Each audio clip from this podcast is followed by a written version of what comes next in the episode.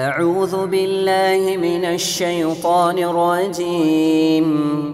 بسم الله الرحمن الرحيم. الرحمن علم القرآن خلق الإنسان علمه البيان. السلام عليكم ورحمة الله وبركاته. கண்ணியம் நிறைந்த எல்லாம் அல்ல அல்லாஹுவின் நல்லடியார்களே. அல்லாஹு ரபுல் இந்த உலகத்தை படைத்து அதிலும் குறிப்பாக இந்த உலகத்தை மனிதர்களுக்காகவும் மனிதன் இந்த உலகத்தில் எப்படி பயணிக்க வேண்டும் என்பதையும் அந்த மனிதனுக்கு சொல்லிக் கொடுத்து இந்த உலகத்தில் மனிதனுடைய பிரயாணத்தை இறைவன் ஆக்கி இருக்கின்றான் இந்த உலகத்தினுடைய படைப்பையும் மனிதனை படைத்ததற்கான நோக்கத்தை பற்றியும் இறைவன் சொல்லுகின்ற பொழுது அல்லதி ஹலக்கல் மௌத்தவல் ஹயாத்த லி எபுலுவக்கும் ஐயுக்கும் ஹசனு அமலா. இரண்டு வாழ்க்கைகளாக நாம் படைத்திருக்கின்றோம். ஒன்று இந்த உலகத்தில் நீங்கள் வாழக்கூடிய வாழ்க்கை. மற்றொன்று இந்த உலகத்திலிருந்து நீங்கள் விடைபெறக்கூடிய இந்த உலக வாழ்க்கையை நீங்கள் முறித்து கொள்ளக்கூடிய மரணம். இந்த இரண்டு வாழ்க்கையையும் உங்களுக்கு நாம் படைத்திருக்கின்றோம். இந்த இரண்டு வாழ்க்கையையும் உங்களுக்கு நாம் படைத்ததற்கான காரணம் என்ன அப்படி என்றால் லி எபுலுவக்கும் ஐயுக்கும் அஹ்சனு அமலா. நீங்கள் இந்த உலகத்தில் வாழ்ந்த பொழுது நீங்கள் எவ்வாறு அமல் செய்தீர்கள்? எவ்வாறு செயல்பட்டீர்கள்? எவ்வாறு இறைவனும் இறைத்தூதரும் சொன்ன சட்டத்திட்டங்களின் அடிப்படையில் உங்களுடைய வாழ்க்கையை அமைத்து கொண்டீர்கள் என்ற உங்களை சோதிப்பதற்காகத்தான் இந்த உலக வாழ்க்கையை இறைவன் ஏற்படுத்தியுள்ளதாக திருக்குறானில் இறைவன் சொல்லி காட்டுகிறான். ஒருத்தங்க முப்பது வருடம் வாழ்கிறார் என்றால் ஐம்பது வருடம் வாழ்கிறார் என்றால் இந்த வாழ்க்கை என்பது இறைவன் அவருக்கு தந்த அருள்கொடை. இந்த வாழ்க்கை என்று அல்லாஹ் எந்த அருள்கொடையை இந்த மனிதனுக்கு கொடுத்தானோ எந்த கால அவகாசத்தை இறைவன் இந்த மனிதனுக்கு நீட்டித்தானோ இந்த காலகட்டத்தில் அவனுடைய அமல்களும் செயல்களும் எப்படி இருந்தது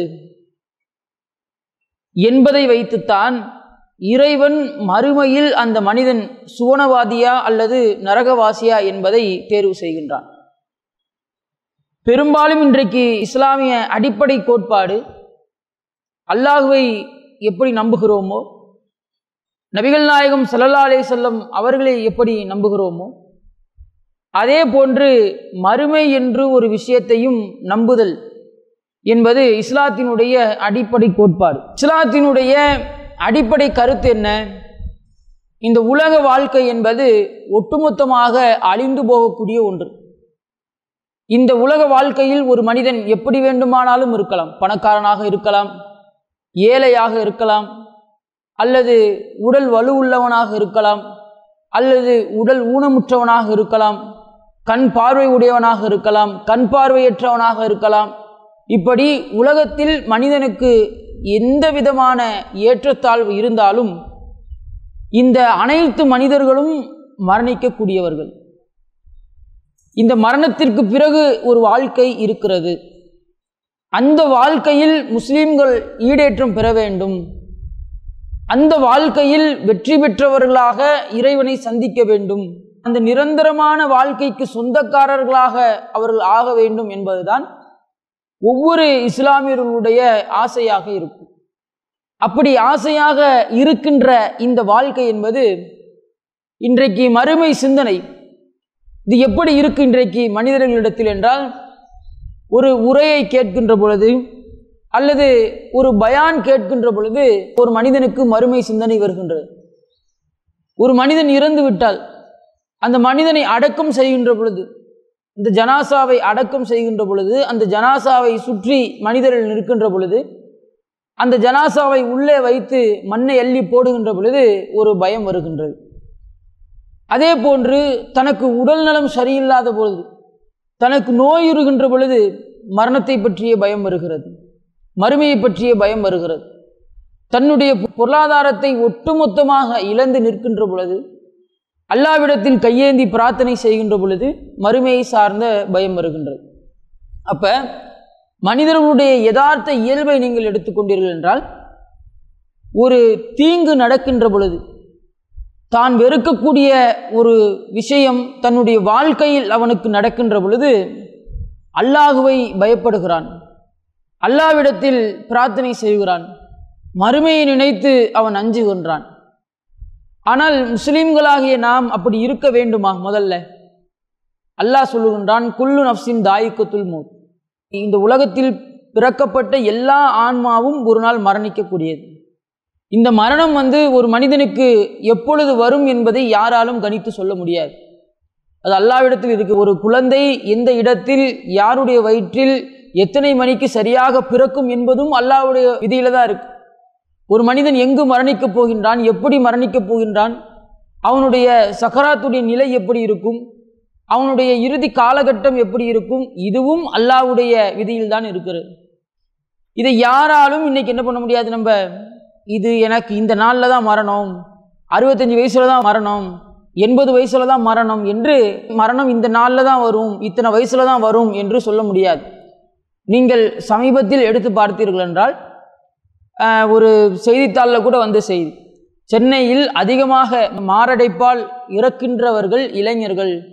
முப்பத்தி ஓரு வயதிலிருந்து முப்பத்தி ஐந்து முப்பத்தி ஆறு நாற்பது வயதுக்குள்பட்ட இளைஞர்கள் என்று சொல்லுகின்றார்கள். அப்போ ஒரு முப்பத்தி ஓரு வயதில் ஒரு மாரடைப்பு வந்து ஒரு மனிதன் இறக்கின்றான். சாதாரணமாக ரோட்டில் நடந்து போகக்கூடிய ஒரு காய் வீட்டுக்கு போய் ஒரு காய்கறி வாங்கிட்டு வருவான். அவன் பாட்டு நடந்து வந்துக்கிட்டு இருப்பான். ஆனால் எதிர்க்க வரக்கூடிய வாகனம் அவன் மீது மோதி அவன் இறக்கின்றான். இன்றைக்கு விபத்துக்களால் எவ்வளவோ நபர்கள் இறக்கின்றார்கள். மாரடைப்பால் எவ்வளவோ நபர்கள் இறக்கின்றார்கள். இப்படி மரணம் என்பது எந்த காலகட்டத்தில் வரும் என்பது நமக்கு தெரியாது. அப்போ இந்த மரணத்தை எதிர்நோக்கியவர்களாக நாம் இருக்க வேண்டும் என்றால் மரணத்தை சந்தோஷமாக ஏற்றுக்கொள்ளக்கூடியவர்களாக நாம் இருக்க வேண்டும் என்றால் முதலில் இந்த உலகத்தில் நாம் நல்லவர்களாக பயணிக்க வேண்டும். அல்லாஹ் சொன்ன சட்டத்திட்டத்தின் அடிப்படையில் மார்க்கம் சொன்ன வரையறையின் அடிப்படையில் நாம் பயணித்தோம் என்றால் இந்த மரணம் எப்போ வந்தாலும் நமக்கு எந்த ஒரு பிரச்சனையும் கிடையாது. நம்ம ந உலகத்தில் வாழ்கிறப்ப நல்லதை செஞ்சிட்டோம். உலகத்தை வாழ்கிறப்ப நல்ல அமல்களை செஞ்சிட்டோம். நல்ல வணக்க வழிபாடுகளை செஞ்சிட்டோம். அல்லாஹ்வுடைய சட்டதிட்டங்களை பின்பற்றி நடந்துட்டோம். எப்போ மரணம் வந்தால் நமக்கு என்ன என்ற சிந்தனை பெரும்பாலும் எல்லா இஸ்லாமியர்களுடைய மனதிலேயும் வந்துவிடும். ஆனால் இந்த உலகத்தில் நாம் அப்படி இருக்காமல் இருப்பதற்கு என்ன காரணம்? ஒரு ஜனாசாவிற்கு போனால் மரணம் நினைவு வருகிறது மறுமை நினைவு வருகிறது.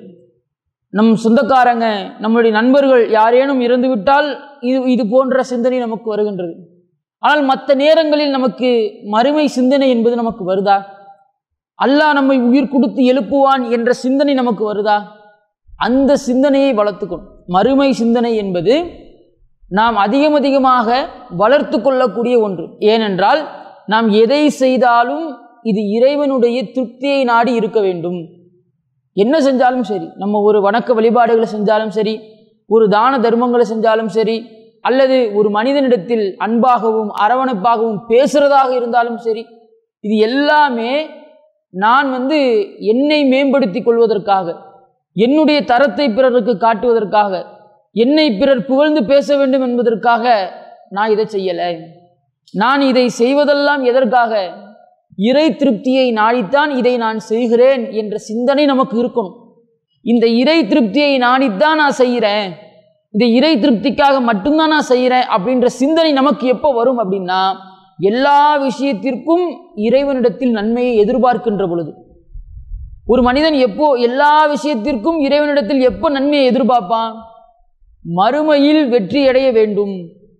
இறைவன் கொடுக்கக்கூடிய சுல்லா சொல்கிறாங்கள நிலையாக நிரந்தரமாக எப்போதும் இருக்கக்கூடிய ஒரு வாழ்க்கை. மரணமே இல்லாமல். நல்லவர்களாக சுவனத்திலே நாம் குடியேறி விட்டோம் என்றால் நிலையான வாழ்க்கை எப்பொழுதும் நிரந்தரமாக அழியாத ஒரு வாழ்க்கையை நோக்கி நம்முடைய பயணம் இருந்தது என்றால் நாம் செய்யக்கூடிய எல்லா விஷயங்களும் இறைவனுக்காக நாம் செய்கிறோம் தூதருக்காக செய்கிறோம். அல்லாஹ் மறுமையில் நமக்கு நன்மையை தர வேண்டும் என்ற ஒரு உயரிய நோக்கத்திற்காக நாம் செய்கிறோம் என்ற சிந்தனை நம்முடைய உள்ளத்தில் உதித்து விட்டதென்றால் நம்முடைய செயல்பாடுகள் அனைத்தும் மறுமை சார்ந்தே இருக்கும். சில இப்போ மறுமை மறுமைன்னு சொல்கிறோம் அல்லாஹும் மறுமையை பற்றி ரொம்ப வலியுறுத்துகிறான் மறுமை நாளை பற்றி மறுமை நாளினுடைய தண்டனையை பற்றி அல்லாஹ் சொல்கிறான் மறுமையினுடைய மனிதர்கள் எப்படி இருப்பார்கள் என்ற நிலையை பற்றி சொல்கின்றான். இப்படி எல்லா விஷயத்திலேயும் தொழுதியா அது மறுமையில் உனக்கு நன்மை. நோன்பு வச்சியா அதுக்கு மறுமையில் ஒரு நன்மை. தர்மம் கொடுத்தியா அதுக்கு மறுமையில் ஒரு நன்மை.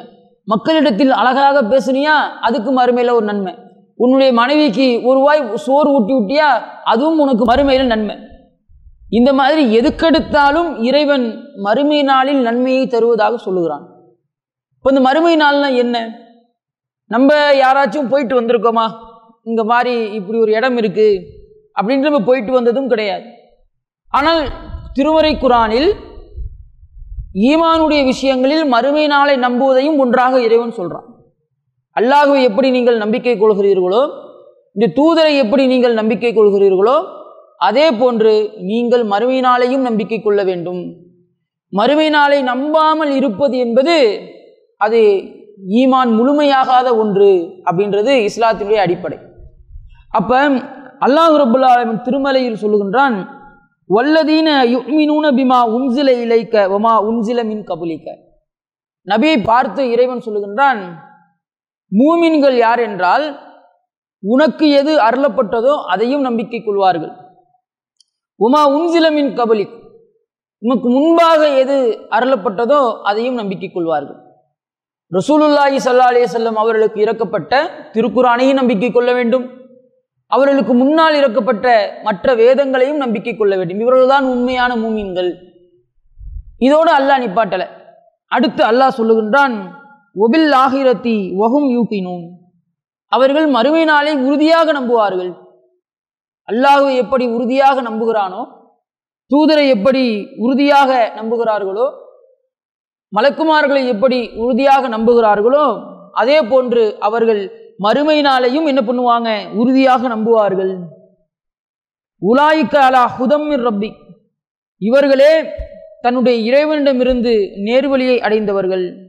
ஓ உலாய் கோகுமுல் முஃப்லிஹூன். அவர்களே உண்மையான வெற்றியாளர்கள். அப்போ இ- மறுமையை நம்புவது என்பது ஈமானில் ஒரு பகுதி என்று அல்லாஹ் சொல்லுகிறான். மூமின்கள் தான் மறுமையை உறுதியாக நம்புவார்கள் என்றும் இறைவன் சொல்லுகின்றான். அப்படி மறுமையை யார் நம்புகிறார்களோ அவர்கள்தான் நேர்வழி பெற்றவர்கள் என்று சொல்லுகின்றான். இதில் சொல்கிறான் அவர்கள்தான் வெற்றியாளர்கள் என்றும் சொல்லுகின்றான். இப்படி ஒன்றின் மேல் ஒன்றாக மறுமைக்கு இறைவன் ஒரு சான்றை கொடுக்கின்றான். இந்த உலகத்தில் நீங்கள் சம்பாதித்த பொருளாதாரம் சொத்துவத்துக்கள் உங்களுடைய பிள்ளை செல்வங்கள் இது எதாக இருந்தாலும் இந்த உலகத்தோடு முடிந்துவிடக்கூடியது உங்களுக்கு நிலையான ஒரு வாழ்க்கை இருக்கிறது என்றால் அது மறுமையில் இறைவன் கொடுக்கக்கூடிய வாழ்க்கை மட்டும்தான். மறுமையில் அல்லாஹ் உனக்கு ஒரு வீட்டை கொடுக்குறானா ஒரு மாளிகையை கொடுக்குறானா அதுதான் உனக்கு உண்மையான சொத்து. மறுமையில உனக்கு அழகான ஒரு ஊரின் பெண்ணை மனைவியாக்குறானா? அல்லாஹ் அதுதான் உனக்கு உண்மையான சொத்து. அதை தவிர்த்து இந்த உலகத்தில் நீங்கள் எவ்வளவு பெரிய பணக்காரராக இருந்தாலும் அழகான பெண்களை திருமணம் முடித்தாலும் அதன் மூலம் பல சந்ததிகளை பெற்றெடுத்தாலும் இது எதுவுமே உங்களுக்கு ஒரு நிலையான சொத்தாக வந்து நிற்காது என்பதை இந்த வசனத்திலிருந்து நாம் விளங்கிக் கொள்ளலாம். அப்ப இந்த மறுமை நாளை நம்புவது என்பது இஸ்லாத்தின் அடிப்படையில் ஒன்று. இந்த மறுமை நாளை எப்படி நம்ப வேண்டும்? நம்ம போய் பார்க்கல. அல்லாஹுடைய தூதர் சொன்ன விஷயங்களை நான் நம்பிக்கை கொள்கிறேன் இவ்வளோதான் ஆனால் இந்த மறுமையை நம்புவதற்கு இறைவன் நமக்கு என்னென்ன அருள் கொடைகளை செய்திருக்கிறானோ அல்லாஹ் இந்த உலகத்தில் நாம் வாழுகின்ற பொழுது என்னென்ன அருள் கொடையெல்லாம் நமக்கு செய்திருக்கின்றானோ அந்த அருள் கொடைகளை நாம் சிந்தித்து பார்த்தோம் என்றால் அல்லாஹுடைய மறுமை நாளை நாம் உறுதியாக நம்பிக்கை கொள்ளலாம். அல்லாஹ் தன்னுடைய திருமுறையில் சொல்லுகின்றான். எந்த அளவிற்கு என்றால் சில சமுதாயத்தை பற்றி அல்லாஹ் சொல்லுகின்றான். ஒமை யஹதில்லா அல்லாஹ் யாருக்கு நேர்வழி காட்டுகிறானோ பகுவ முகத்ததி அவர் நேர்வழியை அடைந்து விடக்கூடியவர். அல்லாஹ் யாரை வழிகேட்டில் விடுகின்றானோ பலன் தஜிதலகும் அவுலியா மின்தூனிகி அவன் அல்லாத எந்த பொறுப்பாளரையும் நீர் அவர்களிடத்தில் காண முடியாது. நஹ்ஷுருகும் யௌமல் கியாமத்தி. மறுமை நாளிலே அவர்களை நாம் ஒன்று திரட்டுவோம். அலா உஜூஹிம் உம்யன் ஓ புக்மன் ஓ சுமன். குருடர்களாகவும் ஊமைகளாகவும் செவிடர்களாகவும் முகம் குப்பர நடந்தவர்களாகவும் அவர்களை நாம் ஒன்று திரட்டுவோம். அல்லாஹ் ரபுல்லா ஆலமின் சொல்லுகின்றான். தாலிக்க ஜிசாவும் இது அவர்களுக்கு நாம் கொடுக்கக்கூடிய கூலி. எதற்காக இந்த கூலியை இறைவன் கொடுக்கின்றான்? பி அன்னகும் கஃபரு பி ஆயாத்தினா. அவர்கள் நம்முடைய வசனங்களை மறுத்தார்கள். மறுத்ததோடு மட்டுமல்லாமல் சில வார்த்தைகளையும் சொன்னார்கள். இப்போ மேலே அல்லாஹ் சொல்கிறான் யாரை நேர்வழி காட்டுகிறானோ அவன் நேர்வழியை பெற்றுவிட்டான். யாரை வழிகேட்டில் விடுகிறானோ அவனை வழிகேட்டில் அல்லாஹ் விட்டு விட்டான் மறுமை நாளில் இந்த நேர்வழி பெற்றவர்களையும் அல்லாஹ் ஒன்று திரட்டுவான். வழிகட்டவர்களையும் ஒன்று திரட்டுவான். இந்த வழிகட்டவர்களுடைய நிலை எப்படி இருக்கும்? இறைவன் சொல்லுகின்றான் அவர் முகம் குப்பர நடந்து வருவார்கள். எப்படி? குருடர்களாக செவிடர்களாக ஊமைகளாக முகம் குப்பர நடந்து வருவார்கள். இந்த வழிகட்ட நபர்கள் இப்படி செவிடர்களாகவும் கு- குருடர்களாகவும் ஊமைகளாகவும் முகம் குப்பர நடந்து வருவதற்கான காரணம் என்ன? அல்லாஹ் சொல்லுகின்றான் அவர்கள் என்னுடைய வேத வசனங்களை மறுத்தவர்கள். இது ஒரு காரணம். ரெண்டாவது அல்லாஹ் சொல்லுகின்றான் ஓ காலு அவர்கள் சொன்னார்கள் இதா குன்னா இலாமன் ருஃபாத்தன் இன்னா லமபூஸ். நாங்கள் இறந்த பிறகு எங்களுடைய உயிர் எங்களுடைய உடலை விட்டு சென்ற பிறகு எங்களுடைய உடம்புகளை எங்களுடைய சொந்தக்காரர்கள் கொண்டு போய் அஹ், அடக்கம் பண்ணிட்டான். எங்களுடைய உடல்களை மண் அரிச்சு சாப்பிடுச்சு. எங்களுடைய எலும்புகள் எல்லாம் உக்கி மக்கி போய்விட்டது. அதாவது நாங்கள் ஒன்றுமே இல்லாமல் போய்விட்டோம். எங்களை போய் அடக்கம் செய்த பிறகு எங்களுடைய உயிர் எங்களுடைய உடல்களை விட்டு சென்ற பிறகு எங்களுடைய இந்த உடலை இந்த மண்ணெல்லாம் சாப்பிட்ட பிறகு எங்களுடைய எலும்புகள் கூட மிச்சம் இருக்காது. இந்த நிலையில் அ இன்னா ல மபூஸ். அல்லாஹ் எப்படி எங்களை உயிர் கொடுத்து எழுப்புவான் என்று அவர்கள் கேட்டார்கள். அல்லாஹ் சொல்லுகின்றான். அது மட்டுமா? அவங்க கேட்குறாங்க ஹல்கன் ஜதீதன். புதிய படைப்பாக மறுமைன்னு ஒன்று சொல்கிறீங்களே மறுமை நாள்னு ஒன்று சொல்கிறீங்களே மக்ஷர்னு ஒன்று சொல்கிறீங்களே நிலையான வாழ்க்கைன்னு ஒன்று சொல்கிறீங்களே இந்த வாழ்க்கை என்பது நாங்கள் இறந்த பிறகு கிடைக்கக்கூடிய ஒரு வாழ்க்கை. எங்களுடைய உடலை இப்படி மண்ணெல்லாம் சாப்பிட்டு மண்ணோடு மண்ணாக நாங்கள் புதைந்து போன பிறகு மறுமையில் இறைவன் எங்களை எப்படி உயிர் கொடுத்து எழுப்புவான் என்று அவர்கள் கேட்டார்களே. இதுவும் அவர்கள் வழிகேட்டில் செல்வதற்கு ஒரு காரணம் என்றான்லாம் நல்லா யோசிச்சு பாருங்க. நம்ம வந்து இன்னைக்கு வாயால சொல்லலை மறுமையை நம்பல அப்படின்னு நம்ம வாயால சொல்லலை. ஆனால் நம்முடைய செயல்பாடுகள் எப்படி இருக்கு? நம்முடைய வணக்க வழிபாடுகள் எப்படி இருக்கு? நம்முடைய அமல்கள் எப்படி இருக்கு? இந்த உலகத்தில் நாம் எப்படி பிரயாணிக்கின்றோம்? மறுமையை நம்பக்கூடியவருடைய தகுதிகள் தரம் நம்மிடத்தில் இருக்கிறதா? மறுமையை பற்றி பேசுகிறோம் மறுமையை பற்றி கேட்கிறோம். ஆனால் இவர்கள் வாயால சொன்னான் எல்லா நபிமார்களிடத்திலேயும் அந்த சமுதாயம் சொன்னாங்க. உங்களை ஏத்துக்கிறோம் நீங்க நல்லவங்க. எங்களுக்கு தெரியும். நீங்கள் சொல்லக்கூடிய கொள்கை ரொம்ப அற்புதமாக இருக்கு. ஓரிரை கொள்கை ரொம்ப அற்புதமா இருக்கு. நீங்கள் செய்யக்கூடிய வணக்க வழிபாடுகள் எல்லாம் அவ்வளவு அழகா இருக்கு ஓகே.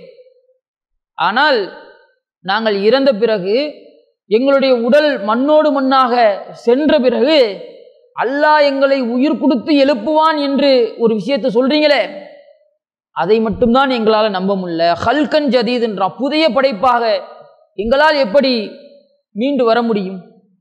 இந்த கேள்வியை எல்லா சமூக மக்களும் அந்தந்த சமுதாயத்திடத்தில் கேட்டார்கள். அதற்கு அல்லாஹ் ரபுல் ஆலமீன் பதில் சொல்லுகிறான். அவலம் எரவ் அன்னல்லாக அல்லதி ஹலக்க சமாவாத்தி வல்லர். நீங்கள் பார்க்கவில்லையா? அல்லாஹ் வானத்தை படைத்ததை நீங்கள் பார்க்கவில்லையா? அல்லாஹ் பூமியை படைத்ததை நீங்கள் பார்க்கவில்லையா? காதிருன் அலா ஐ யஹ்லுக மிஸ்லுஹும். அதையெல்லாம் படைத்தவன் அற்பத்திலும் அற்பமான இந்த மனிதனை படைப்பதற்கு சக்தி இல்லாதவனா? அடுத்து அல்லாஹ் சொல்லுகின்றான் "ஒ ஜாலலக்கும் அஜலன் அவர்களுக்கு குறிப்பிட்ட அளவு நாம் கால அவகாசம் கொடுத்துள்ளோம். லா ரைப ஃபீஹி அதிலே எந்த சந்தேகமும் இல்லை. இதில் அல்லாஹ் ஒரு சமுதாயம் கேட்கிறாங்க. எப்படி கேட்குறாங்க? நாங்கள் இறந்த பிறகு எங்களுடைய உயிர் இந்த உடலை விட்டு சென்ற பிறகு நாங்கள் எப்படி உயிர் கொடுத்து எழுப்பப்படுவோம் என்ற கேள்விக்கு அல்லாஹ் என்ன பதில் சொல்கிறான் அல்லாஹ் வானத்தை படைத்ததை நீங்கள் பார்க்கவில்லையா? அல்ல பூமியை படைத்ததை நீங்கள் பார்க்கவில்லையா? இதையெல்லாம் படைக்க ஆற்றலுடையவன் உங்களை படைப்பதற்கு ஆற்றல் இல்லாமல் இருக்கிறானா என்ற கேள்வியை இறைவன் முன்வைக்கின்றான். இதிலிருந்து அல்லாஹ் ரபுல் ஆலமின் நமக்கு சொல்லக்கூடிய விஷயம் என்ன தெரியுமா? உனக்கு மறுமை விஷயத்தில் சந்தேகம் வருதா? இறந்ததுக்கு அப்புறம் நான் வந்து உன்னை உயிர் கொடுத்து எழுப்ப மாட்டேன்னு நீ நினைக்கிறியா? அப்படி நீ நினைத்தால் நீ வானத்தை பாரு. பூமியை பாரு. உன்னை விட படைப்பால் பிரம்மாண்டமானது. உன்னை விட ஆற்றலால் பிரம்மாண்டமானது. நீ இந்த உலகத்தில் வாழக்கூடிய காலம் சொற்பத்திலும் சொற்பம். ஆனால் இன்றைக்கு பூமியினுடைய வயது குறிப்பிட்டு ஒரு அப்ராக்சிமேட்டாக சொல்லுவாங்க. ஒரு தோராயமான ஒரு கணக்கை சொல்லுவாங்க. இப்போ இவ்வளவு விஷயங்களையும் படைத்த ஒரு பிரம்மாண்டத்தை உங்களுக்காக உருவாக்கி வைத்திருக்கின்ற இறைவன் உங்களை படைக்க மாட்டானா அப்படின்ற கேள்வி அல்லாஹ் முன்வைக்கிறான். இதில் நமக்கு சொல்லக்கூடிய செய்தி அல்லாவுடைய அருள் கொடையை பாருங்கள். அல்லாவுடைய அருள் கொடையை பார்த்து மறுமையை சிந்திக்கணும்.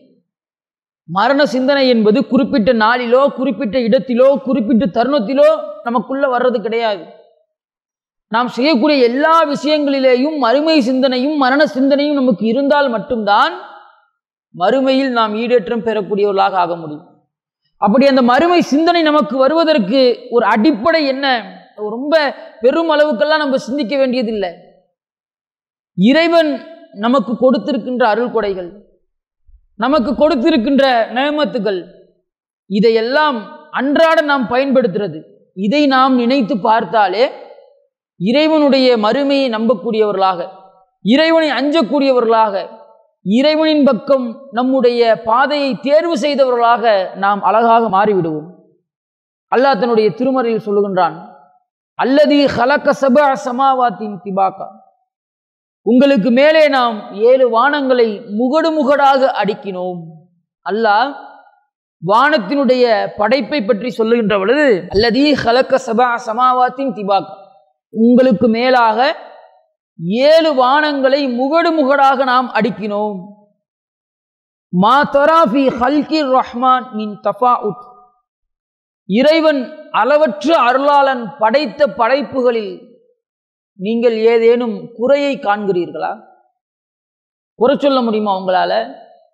ஏழு வானத்தை உங்களுக்காக படைத்து பூமியை சரியான முறையில் அதனுடைய பாதையில் அதனுடைய ஈர்ப்பு விசையில் சுழல விட்டு இருக்கக்கூடிய இறைவன். அல்லாஹ் உங்களுக்கு மேலே படைத்த இந்த ஏழு வானங்களை நீங்கள் பாருங்கள். அழகா அல்லாஹ் அடிக்கிருக்கான்ல? இந்த ஏழு வானங்களை நீங்கள் பார்த்து அல்லாஹ் இதில் குறை வச்சுட்டான். இல்லை சரியாக செய்யலை. இதை இப்படி செஞ்சுருக்கலாம். இது அப்படி செஞ்சிருக்கலாம். அப்படின்ட்டு உங்களில் யாரேனும் ஒருவர் வானங்களை வைத்து உங்களால் குறையை சொல்ல முடியுமா? சொல்ல முடியாது. அதை தொடர்ந்து அல்லாஹ் சொல்லுகின்றான் ஃபர்ஜிகில் பசர் அதை நோக்கி உங்களுடைய பார்வையை திருப்புங்கள். அல்லாஹ் சொல்கிறான் ஹல்தரா மின் ஃபுத்தூர் அதை நோக்கி உங்களுடைய பார்வையை திருப்புங்கள். சும்மர்ஜிகில் பசர் மீண்டும் உங்களுடைய பார்வையை திருப்புங்கள். கருத்தைனி என் கலி இலைக்கல் பசரு ஹாஷிய வஹு ஹாசி.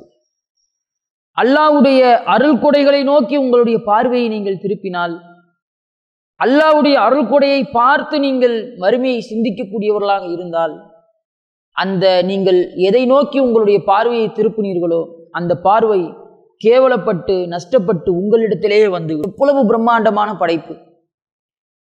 யாராலும் சாத்தியமில்லாத ஒரு படைப்பு. நம்மளால கூட செய்ய முடியாதுல்ல. உலகத்தில் உள்ள ஒட்டுமொத்த மனிதர்களும் சேர்ந்து ஒரு மிகப்பெரிய ஒரு பிரம்மாண்டமான பொருளை இந்த பூமியில் உருவாக்கினால் கூட இறைவன் படைத்து வைத்திருக்கின்ற இது போன்ற படைப்பை யாராலும் படைக்க முடியாது. உலகத்தில் எல்லாரும் உலகத்தில் வாழக்கூடிய எல்லா மனிதர்களும் ஒன்றிணைந்து நம்ம ஒரு பிரம்மாண்டமான ஒரு பொருளை உருவாக்க வேண்டும் என்று நினைத்து ஒரு பிரம்மாண்டமான பொருளை உருவாக்கினால் கூட அல்லாஹ் நமக்காக படைத்து வைத்திருக்கின்ற இந்த வானம் பூமியை போன்ற ஒரு பிரம்மாண்டத்தை யாராலும் உருவாக்க முடியாது. இதுதான் நிதர்சனமான உண்மை. அல்லாஹ் அதுதான் சொல்கிறான் ஃபர்ஜிகில் பசர் அந்த வானத்தை நோக்கி உன்னுடைய பார்வையை திருப்பு. உனக்கு ஒன்றுமே புலப்படலையா? சும் அரிஜிகில் பசர் மீண்டும் அந்த வானத்தை நோக்கி உன்னுடைய பார்வையை திருப்பு. அப்படி திருப்பி அல்லாஹ்வுடைய அருள் கொடையை நீங்கள் சிந்தித்தீர்கள் என்றால் கர்ரத்தைனி என் கழிவு இலைகள் பசுரு ஹாஷிய ஒஹுவசி அந்த பார்வை என்பது அல்லாவுடைய படைப்பை நீங்கள் சிந்திக்கின்ற பொழுது நீங்கள் பார்க்கக்கூடிய பார்வை என்பது அந்த படைப்பை பார்க்கின்ற பொழுது அது கேவலப்பட்டு நஷ்டப்பட்டு உங்களிடத்திலேயே திரும்பி வந்துடும். ச்சே என்னடா அல் எப்படி படைத்து வச்சிருக்கான் அல்லாஹ்? எவ்வளவு பிரம்மாண்டமாக அல்லாஹ் படைத்து வைத்திருக்கின்றான்? எவ்வளவு பெரிய ஒரு அண்டத்தை இறைவன் உருவாக்கி இருக்கின்றான்? சரியான ஈர்ப்பு விசையில் சரியான இடத்தில் பூமியை சுற்ற விட்டிருக்கின்றான் இதையெல்லாம் நீங்கள் பார்த்து மறுமையை சிந்தியுங்கள். இப்படியெல்லாம் படைத்த ஒரு இறைவன் இதையெல்லாம் சரியாக செய்த ஒரு இறைவன் நம்மை விட ஆற்றலாலும் வலிமையாலும் பிரம்மாண்டமான படைப்புகளை படைக்கக்கூடிய ஒரு இறைவன் மறுமையில் நம்மை உயிர் கொடுத்து எழுப்ப மாட்டானா? அப்படின்ற கேள்வி உங்களிடத்தில் தானாக வந்துவிடும். இன்றைக்கு மொட்டை மாடியில் நின்றுக்கிட்டு நம்மளுடைய வீட்டு மாடிகளில் நின்று கொண்டு நட்சத்திரத்தை நாம் பார்த்தோம் என்றால் சின்ன ஸ்டார் மாதிரி தெரியும். தெரியும்ல? ஸ்டார் மாதிரி தெரியும். ஆனால் அதனுடைய பிரம்மாண்டம் என்பது சொல்ல முடியாத அளவிற்கு இருக்கும். சாதாரணமாக வெளியில் போகிறப்ப அந்த ஸ்டிக்கர் விற்பாங்க நான் ஸ்டார் மாதிரியான ஸ்டிக்கர் விற்பாங்க அதை குழந்தைகளுக்கு வாங்கி கொடுத்தோம் என்றால் வீட்டினுடைய ரூஃபில் ஒட்டிட்டு நைட்டில் லைட்டெல்லாம் ஆஃப் பண்ணதுக்கப்புறம் நட்சத்திரம் தெரிகிற மாதிரி ஒரு வியூ கிடைக்கும். அப்போ இந்த பிள்ளைகள் என்ன பண்ணுவாங்க? இந்த நட்சத்திரம் தெரியுது நட்சத்திரம் தெரியுது. சின்ன பிள்ளைங்க அழகாக விளையாடுவாங்க. அதை பார்த்து விளையாடுவாங்க. ஆனால் நட்சத்திரம் வந்து அப்படியா? சொல்லுங்க பார்ப்போம் இன்றைக்கு எத்தனையோ ஒளியாண்டுகளுக்கு அந்தாண்ட இருக்கக்கூடிய ஒரு நட்சத்திரம்.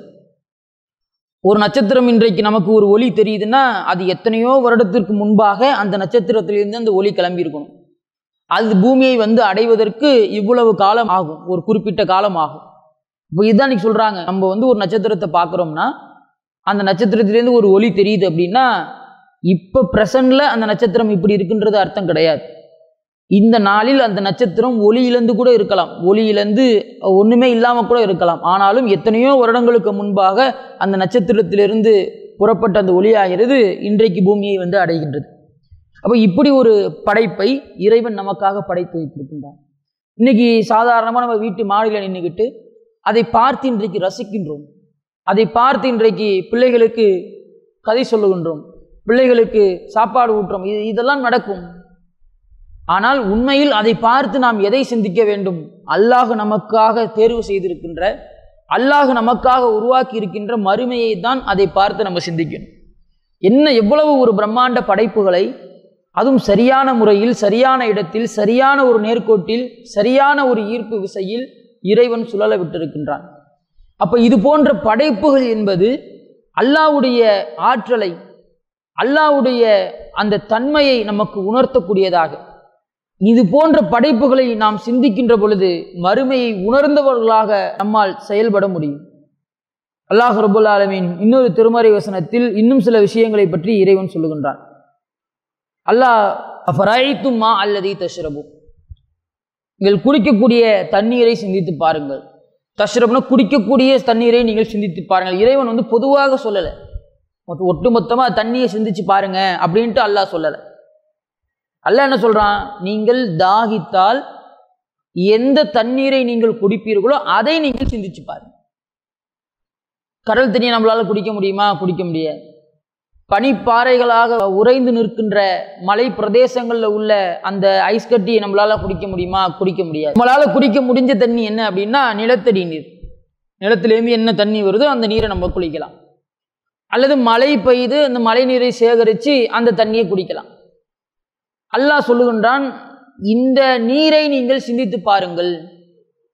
குடிக்கக்கூடிய நீரை நீங்கள் சிந்தித்து பாருங்கன்றான் குடிக்கக்கூடிய நீர்னு அல்ல அதுக்கு சொல்லணும்? சமீபத்தில் சில ஆய்வாளர்கள் வெளியிடுறாங்க. உலகத்தில் இருக்கக்கூடிய ஒட்டுமொத்த தண்ணீரினுடைய அளவுகளை வெளியிடுகிறார்கள். உலகத்தில் இருக்க ஒட்டுமொத்த தண்ணீரில் தொண்ணூற்றி ஐந்து சதவீதம் கடல் தண்ணி மட்டும்தான். உப்பு நீர். எதற்கும் பயன்படாத உப்பு நீர். மிச்சம் இருக்கக்கூடிய அஞ்சு சதவீதம் என்பது பனிப்பாறைகளாக உறைந்து நிற்கக்கூடிய பாறைகள் மலை பிரதேசங்கள் சமீபத்தில் நீங்கள் பார்த்தீங்கன்னா தெரியும். பெரிய பெரிய ஐஸ் மலைகள்லாம் இருக்கும். இந்த ஐஸ்லாண்டு அந்த மாதிரியான தீவுகளில் போய் பார்த்தீங்கன்னா தெரியும். இந்த மாதிரியான பனிப்பாறைகளாக அஞ்சு சதவீதத்தில் ஒரு குறிப்பிட்ட சதவீத தண்ணீர் வந்து உறைஞ்சு நிற்கும் இந்த பூமியிலிருந்து மனிதன் பயன்படுத்தக்கூடிய ஒட்டுமொத்த தண்ணீரினுடைய அளவு ஒட்டுமொத்த உலக மக்களும் பயன்படுத்தக்கூடிய அளவு என்பது வெறும் ஜீரோ புள்ளி அஞ்சு பர்சன்டேஜ்னு தான் சொல்கிறாங்க ஒரு சதவீதம் கூட கிடையாது. ஒட்டுமொத்த மனித சமுதாயம் இந்தியாவில் உள்ளவன் தமிழ்நாட்டில் உள்ளவன் இல்லை.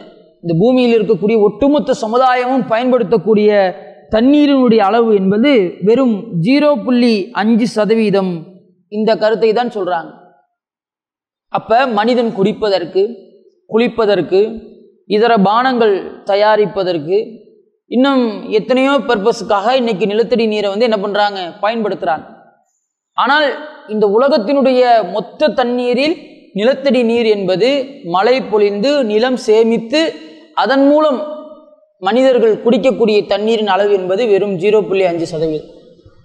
அதுக்கு தான் அல்லாஹ் சொல்கிறான் ஃபராய்த்து மா அல்லதி தஷ்ரபு. நீங்கள் குடிக்கக்கூடிய தண்ணீரை சிந்தித்து பாருங்கள். அப்போ இந்த மாதிரியான அருள்கொடைகள் யோசிக்க முடியுதா நம்மளால்?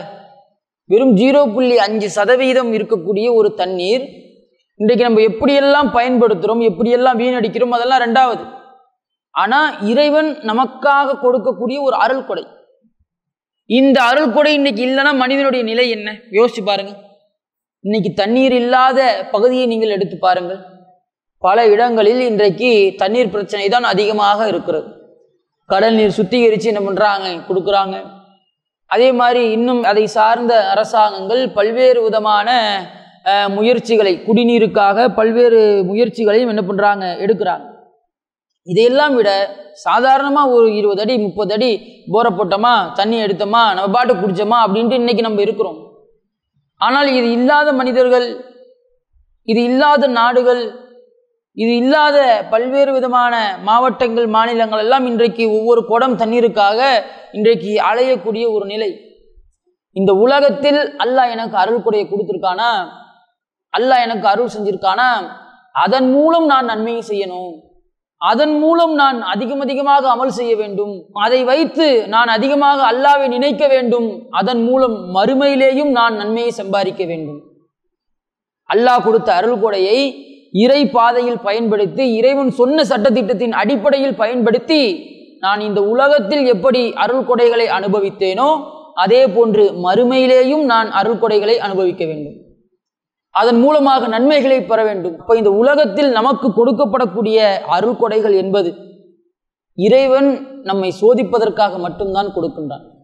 அந்த அருள் கொடைகளை வைத்து நாம் மறுமையை சிந்தித்தோம் என்றால் இறைவன் கொடுக்கக்கூடிய சொர்க்க நரகத்தை சிந்தித்தோம் என்றால் அந்த அருள் கொடைகளையும் நாம் சரியான முறையில் பயன்படுத்துவோம். அதை வைத்து நாம் நம்முடைய மறுமை சிந்தனையையும் வளர்த்து கொள்வோம். அத்தகைய நன்மக்களாக அல்லாஹ் உங்களையும் என்னையும் ஆக்கி அருள் புரிவானாக. வாஹ்ருதவான் அலமதுல்லாஹி ரபில் ஆலமின். அஸ்லாம் வலைக்கம் வரமத்துல்லாஹி வரகாத்து